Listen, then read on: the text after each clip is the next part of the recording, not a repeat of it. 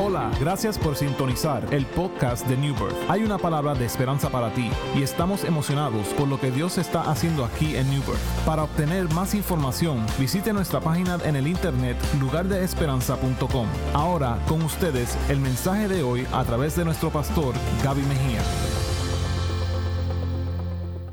La vida de cosecha. Y esta es una serie que apenas va a tomar tres semanas porque ya por ahí, por ahí viene ya las navidades y vamos a empezar una serie para la Navidad, pero queremos prepararnos entendiendo, amén, que el Señor desea ah, y espera de nosotros una gran cosecha.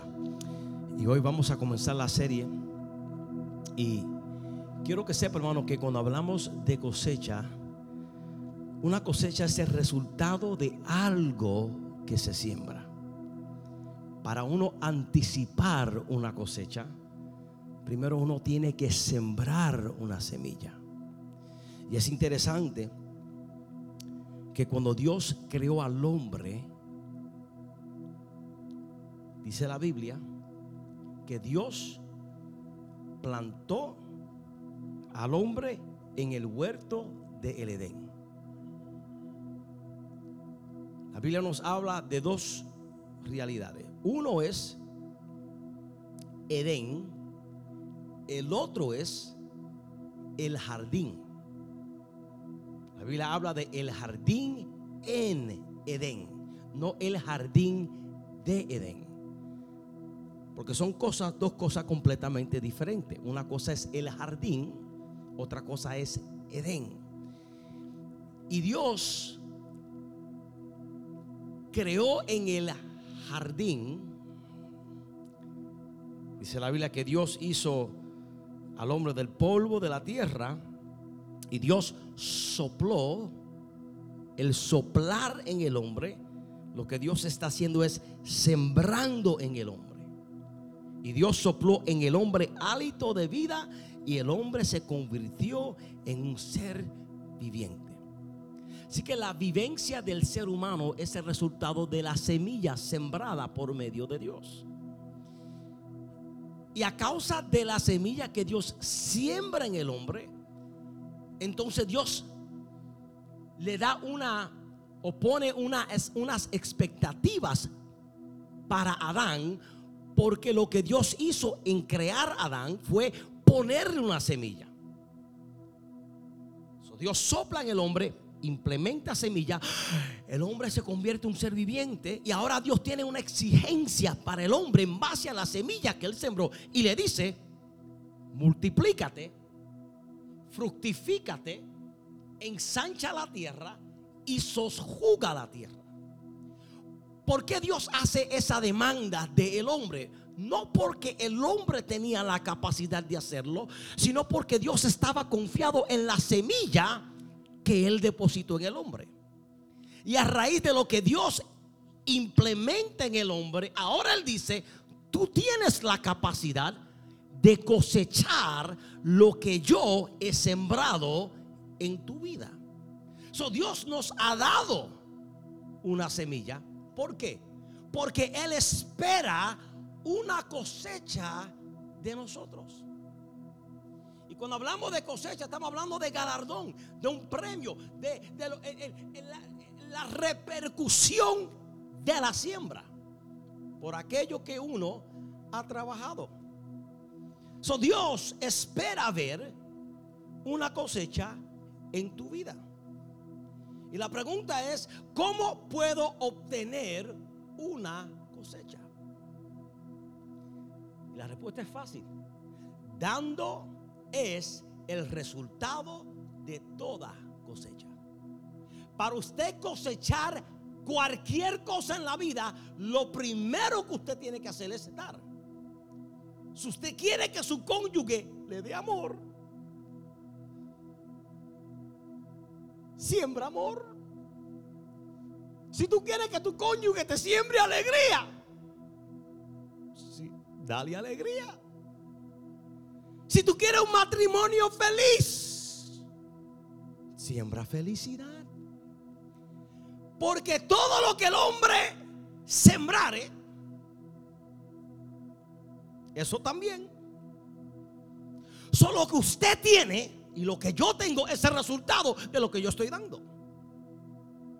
Esto, esto es tan fácil, hermano, que, que, no necesita ser Albert Einstein para entender esto, hermano. Si usted no tiene nada, pregunta que usted se tiene que hacer es, ¿qué estoy sembrando? Porque esta es una ley irrevocable.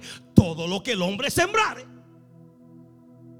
Eso no lo dijo Gaby, eso lo dijo Jesús. So, si yo no estoy cosechando, puede que yo no estoy sembrando. Ahora, hay una diferencia entre no cosechar y no es el tiempo de la cosecha. Porque entonces yo tengo que hacerme la pregunta, si yo estoy sembrando y no estoy recibiendo nada, la pregunta es, ¿es el tiempo de la cosecha? Y si no es el tiempo de cosecha, yo no me puedo jalar las greñas, bueno, bueno los oídos, no tengo greñas, no me puedo jalar los oídos porque no es el tiempo de cosechar. So, ¿Qué yo hago? ¿Qué yo hago en lo que viene el tiempo de la cosecha? Voy a guardar la semilla. Voy a cuidar la semilla. Voy a hablarle a la semilla. Voy a tener fe de que algún día Dios lo va a hacer. Pero si yo no estoy recibiendo nada y es porque no estoy sembrando, hermano, jamás y nunca espere algo cuando usted no lo ha, no lo ha sembrado. So, Dios nos creó con semilla. Por eso le dice a Adán, multiplícate. Ensancha la tierra. ¿Por qué? Porque Dios implementa en el hombre semilla cuando yo doy, herdar ese resultado de toda cosecha. Pero hermano, usted tiene que sembrar primero para luego cosechar. Y en esta mañana, para abrir la serie, yo le voy a dar a ustedes cinco razones por la cual herdar que es sembrar, es importante. Mira, hermano. Hay gente en la iglesia que le dieron a Jesús su corazón. Te doy mi corazón. Le dieron a Jesús su alma. Le dieron a Jesús su espíritu. Le dieron a Jesús sus hijos. Le dieron a Jesús todo. Excepto sus finanzas. Yo te doy mi corazón, pero mi dinero es mío. Yo te doy mi corazón, pero mis finanzas son mías. Yo te doy este cuerpo ya que está todo desmantelado, tanta fiesta que le metí, tanto party que le metí, y tanto alcohol que me, me, me emité, y tanta cigarrillo que me fumé. Y ahora que no tengo más nada, que cuando respiro me duelen los pulmones, tómate, ahí te entrego mi alma, mi cuerpo. Y es interesante, fíjense hermano, es interesante que usted pueda hablar de cualquier tópico y usted no tiene problema hablar de su salud, de su, de su higiene, de, su trabajo, de, ay, estos niños me tienen loco, a este marido ya no puedo más, ojalá que le caiga una plancha encima. Usted habla de cualquier cosa, pero usted nunca habla de su finanza. Usted nunca le dice a, la gente cuánto usted tiene en el banco. Usted nunca le dice cuántas veces su cheque rebotó. Está como Magic Jordan. Usted no lo dice a nadie si está pagando child support. Usted no lo dice a nadie. Porque, porque hay algo con las finanzas que para nosotros eso es, eso no se le dice a nadie. Eso no se comparte con nadie. Usted comparte de todo excepto con verdad, con sus finanzas, porque para usted sus finanzas es sagrado. Y esa es una realidad para el más espiritual como para el más canal. Es una realidad para el más billonario en la tierra como el menos que tenga en la tierra. Nadie comparte lo que tiene. Nadie comparte cuánto tiene. Porque eso es un asunto personal. Y Dios nos quiere retar para ser vulnerable ante Dios y decirle al Señor, todo lo que yo tengo es el resultado de lo que tú me has provisto. Consecuencia, no es mío. María, tú vas a ser la única que me va a ayudar a alabar a Dios en este mensaje porque todo el mundo está. ¿Por qué el dar es tan importante? Te voy a dar cinco razones. Razón número uno. El dar me hace parecer más como Dios. Léalo, así mírelo. Cuando yo doy, yo me asemejo a Dios. Yo no puedo decir que soy como Dios y no doy. Porque el versículo que pega toda la Biblia es Juan 3:16. Porque de tal manera amó Dios al mundo que dio. Porque hay una correlación, una, una correlación entre lo que yo amo y lo que yo doy. De tal manera amó Dios al mundo. ¿De qué manera? ¿De qué manera? Que dio. So, cuando yo doy, hermano, cuando yo doy, yo estoy reflejando el atributo del carácter de la naturaleza de Dios. Hermano, Dios nos dio este mundo. ¿Para qué? Para disfrutarlo. No solamente nos dio este mundo para disfrutarlo, sino que nos dio su único hijo. ¿Para qué? Para que tuviésemos una relación con el Padre.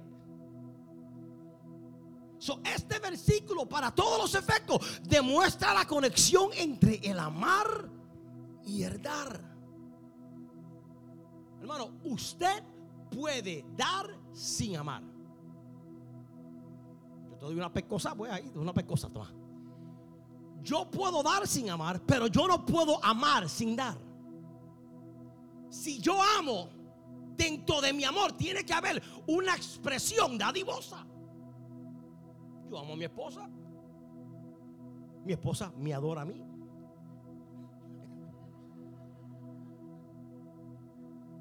Y porque yo la amo y ella me ama, nos damos besos. No, hay que aclarar eso.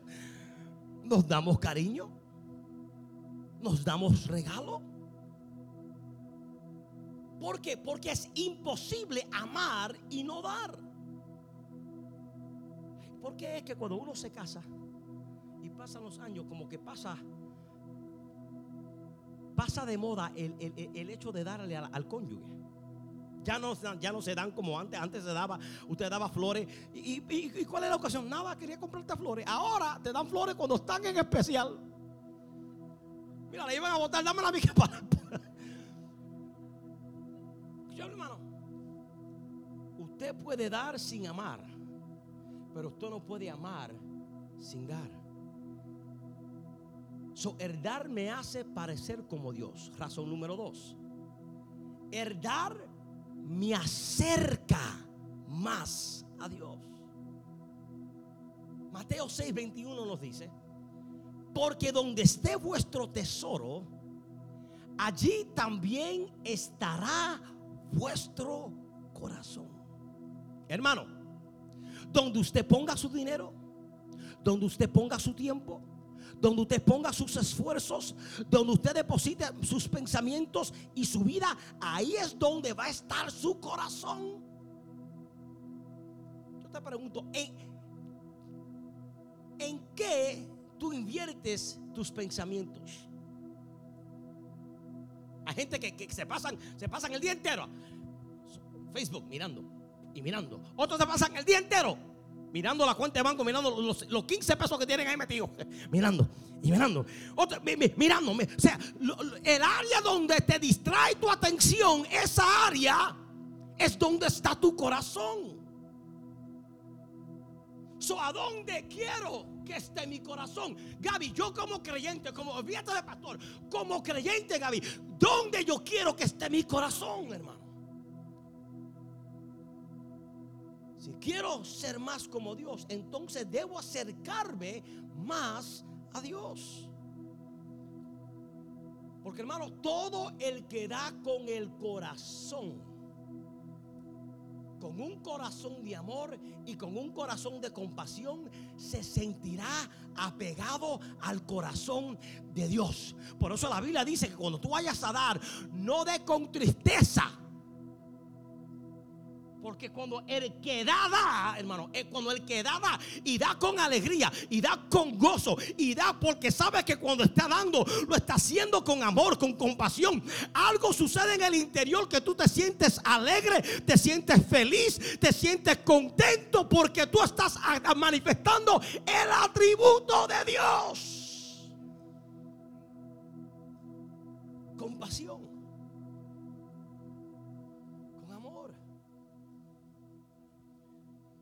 Estamos hablando de una vida de cosecha, hermano. No puede haber cosecha sin primero que uno dé primero. No espere que Dios abra ventana de los cielos. Si tú no honras a Dios primero. Razón número tres.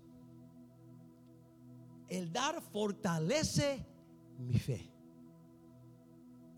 Yo no, y, esto, hermano, esto, esto yo no ni entiendo.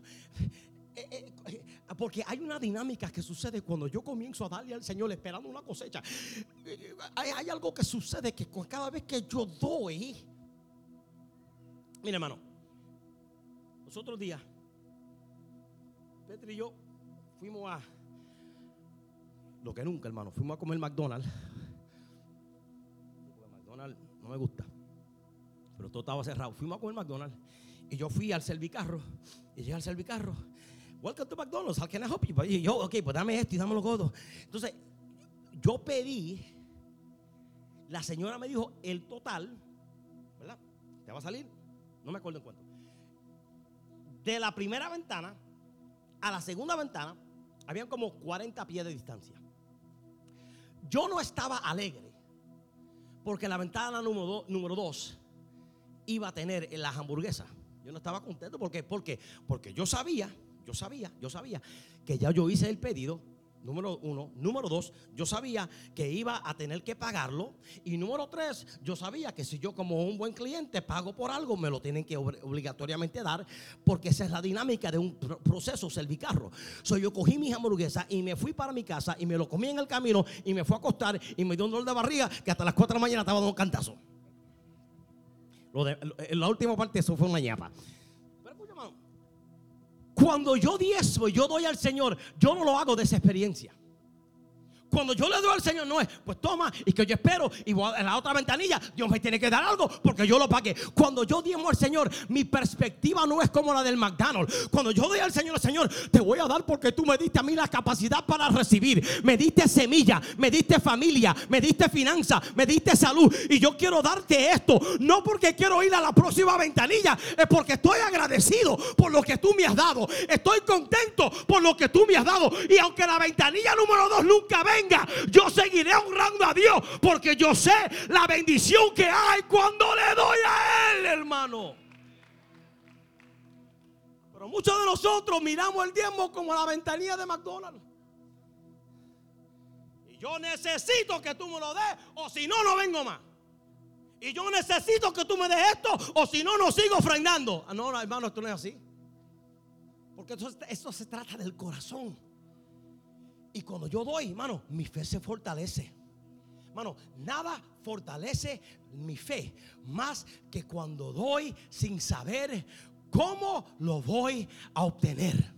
Nada fortalece mi fe más que cuando doy sin saber cómo lo voy a lograr. Estoy hablando de dar como Dios requiere, hermano. Cuando hacemos esto, escucha esto, hermano. Puede que vaya más allá de nuestro presupuesto. Ustedes saben mi historia y no voy a repetirla. Pero en el año 95, 1995, yo me senté con mi pastor y el pastor, tú me perdonas, pero yo no puedo mal. Yo quisiera, pero yo no puedo.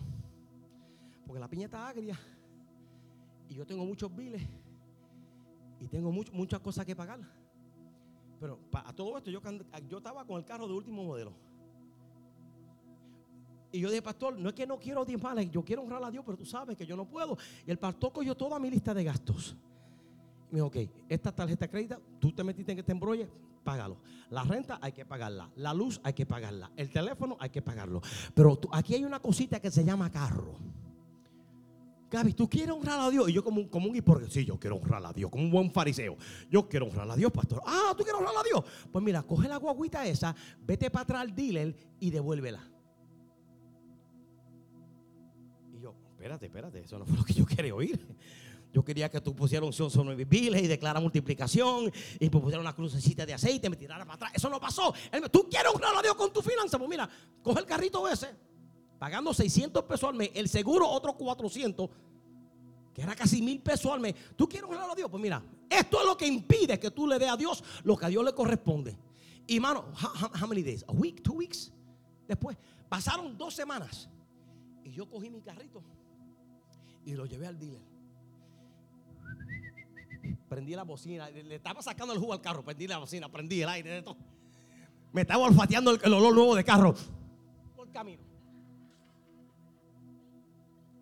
Y cuando llego al dealer, le digo, quiero devolver el carro. Señor Mejía, si usted hace eso, le va a afectar su crédito, se va a dañar su crédito y al fin y al cabo le vamos a reposesionar de su cheque. Le vamos a sacar el balance de lo que no se venda. Es que usted no sabe, yo tengo que hacer esto porque yo quiero honrar a Dios. Y sabe qué, hermano, yo no me acuerdo por cuántos meses nosotros estábamos cogiendo pon para ir para la iglesia.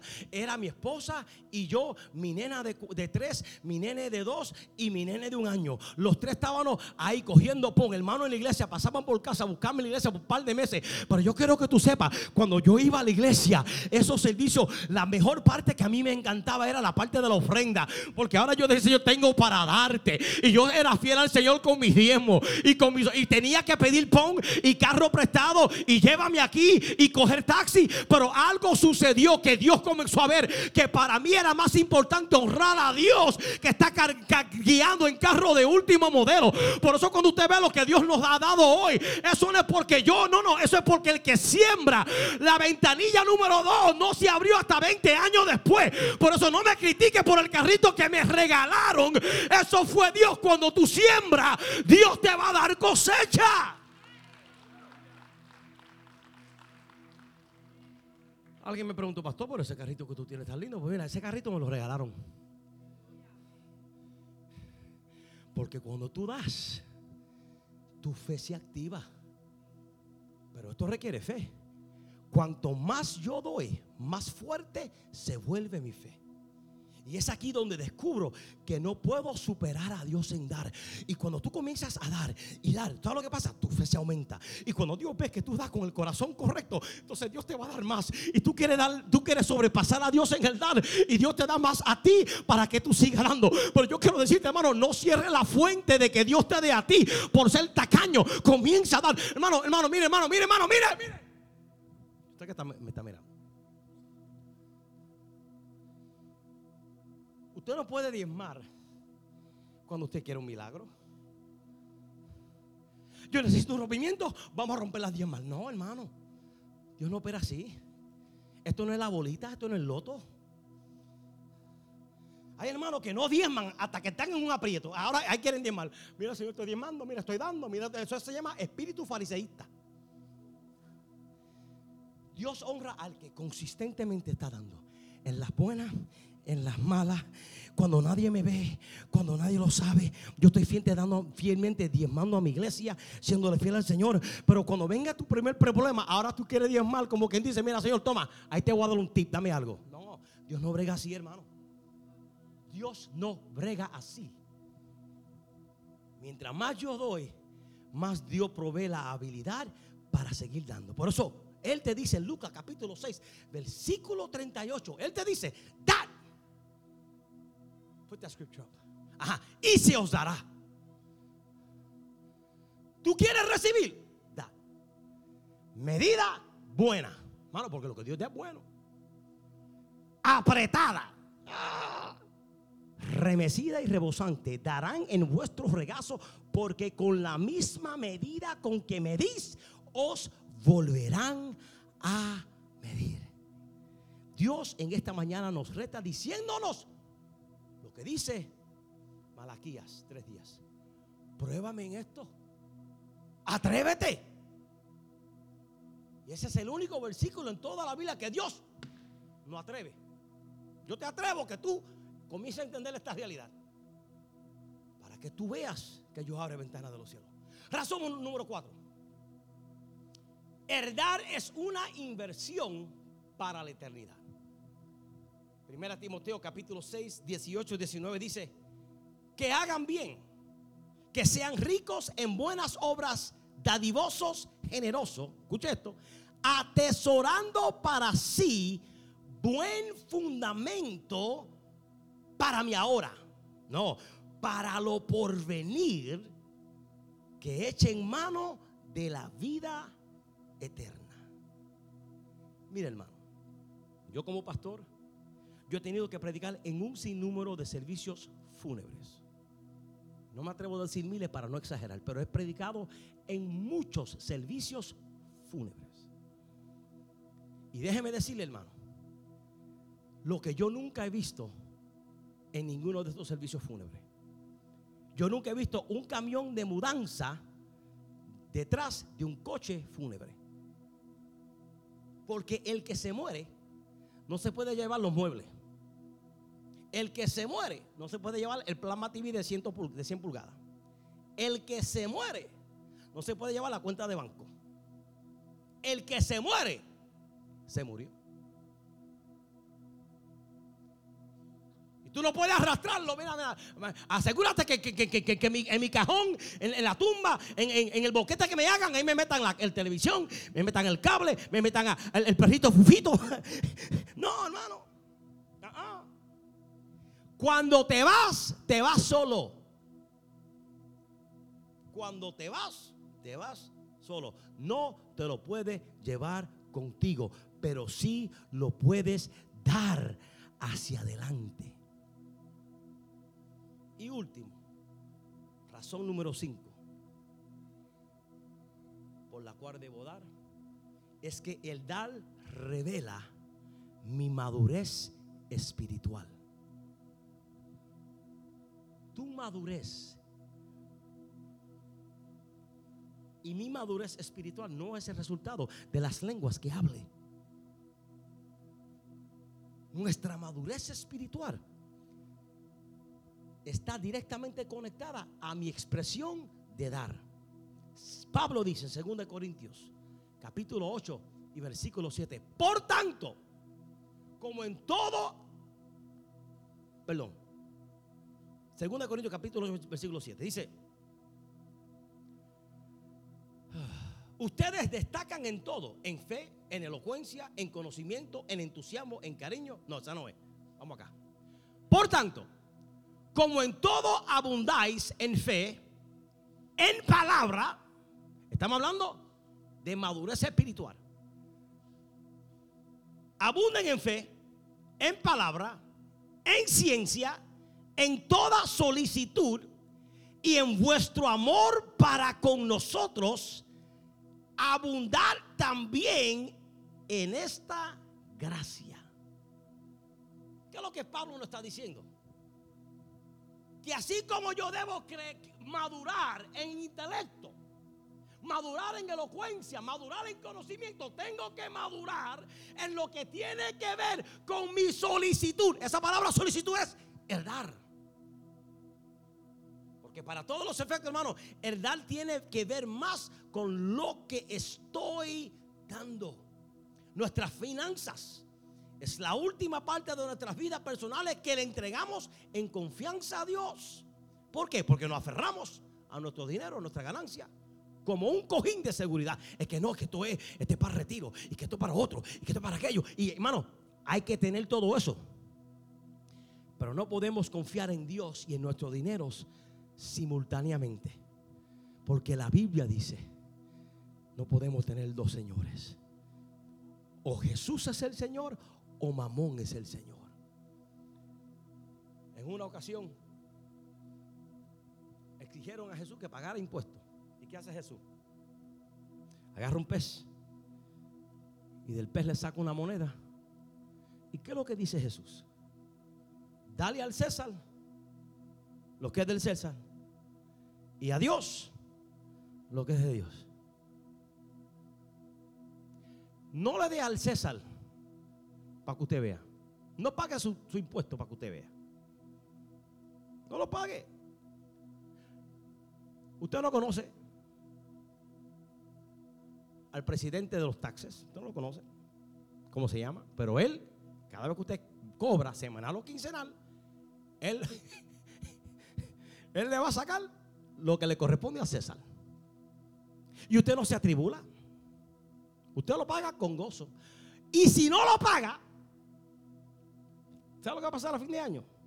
O a principio de año. Jesús dice, págale al César lo que es del César.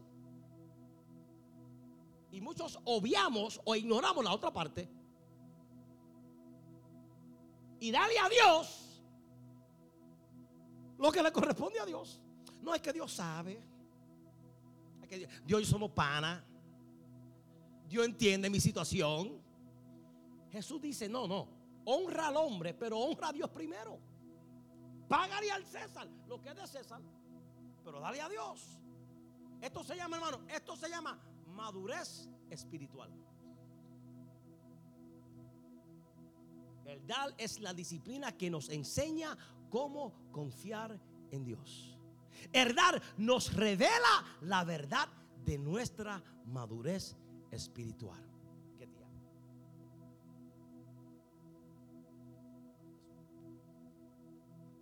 ¿Cuántos saben lo que es esto? Esto es una manzana. Esta manzana, adiós, mira, no sacaste el papelito, espérate. Si me como esto me atoro.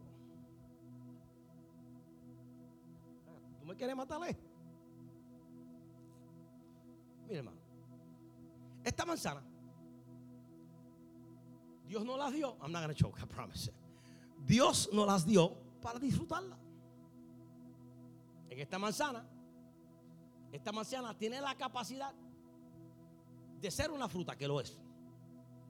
Esta manzana se puede convertir en jugo. Hay jugo de manzana. Esta manzana yo la puedo convertir y hacerme un frappé. Esta manzana yo puedo hacerme un pastel de manzana, apple pie. Esta manzana yo puedo hacer uh, uh, applesauce. La diversidad de esta manzana. Y Dios me la da para que yo haga con ella lo que yo quiero hacer. Apple sauce, apple pie, yara, yara, yara. So yo cojo.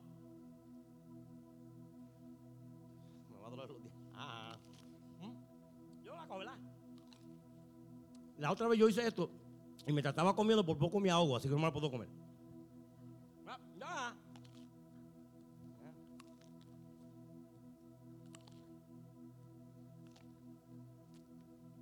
Aquí en el centro hay unas cositas que se llaman semillas. Esta semilla, mira qué chiquita. Dios te dice, yo te voy a dar, yo te voy a dar una manzana para que tú hagas con ella lo que tú quieres.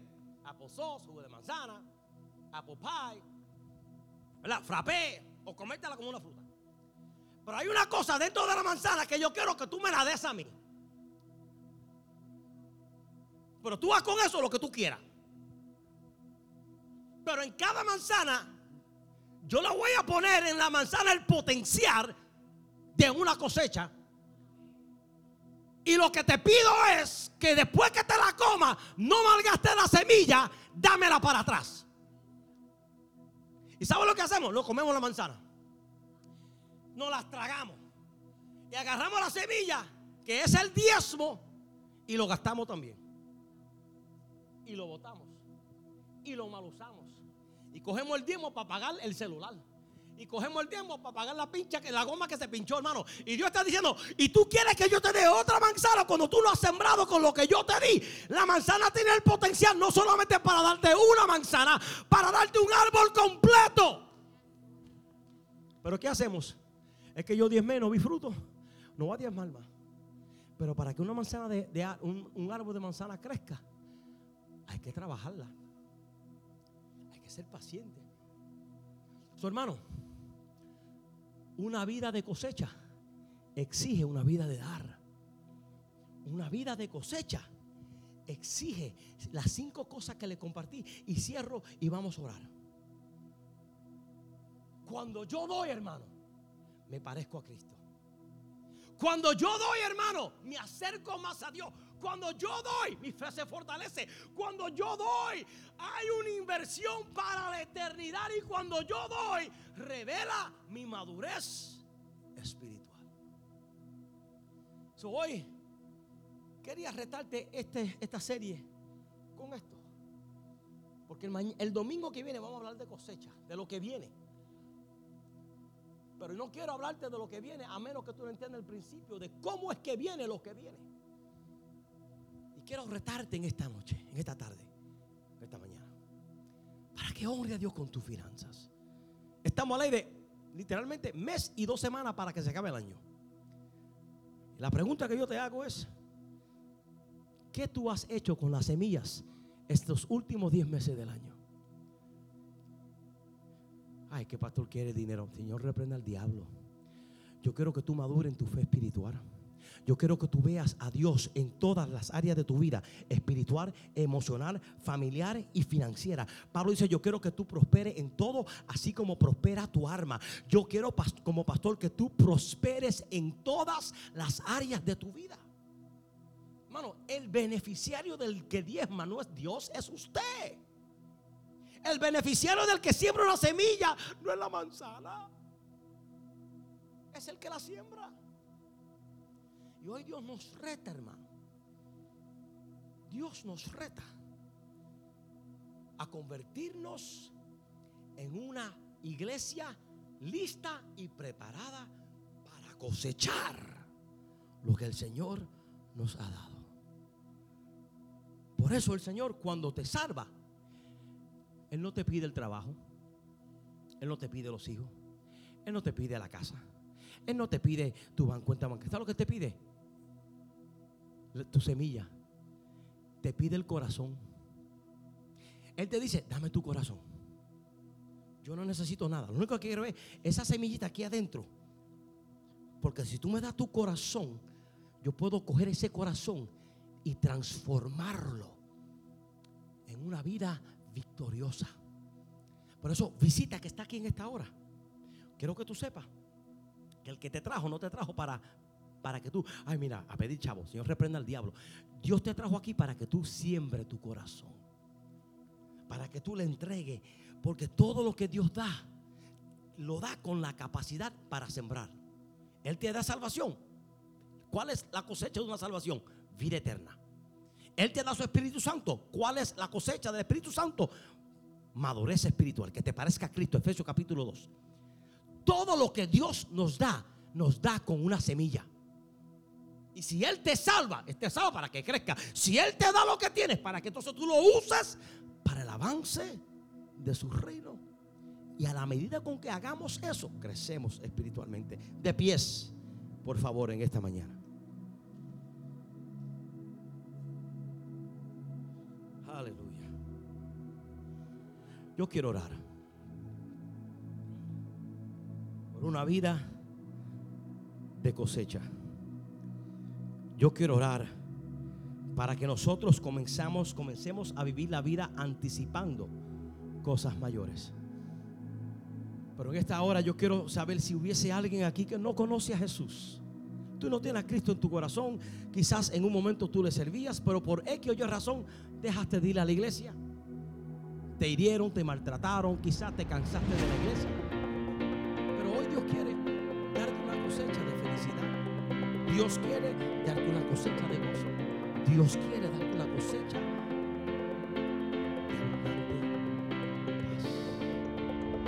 Esperamos que este mensaje te haya inspirado. Como lugar de esperanza, nuestra iglesia está comprometida a alcanzar a nuestra comunidad. Si deseas más información sobre New Birth, visita nuestra página en el internet lugardeesperanza.com.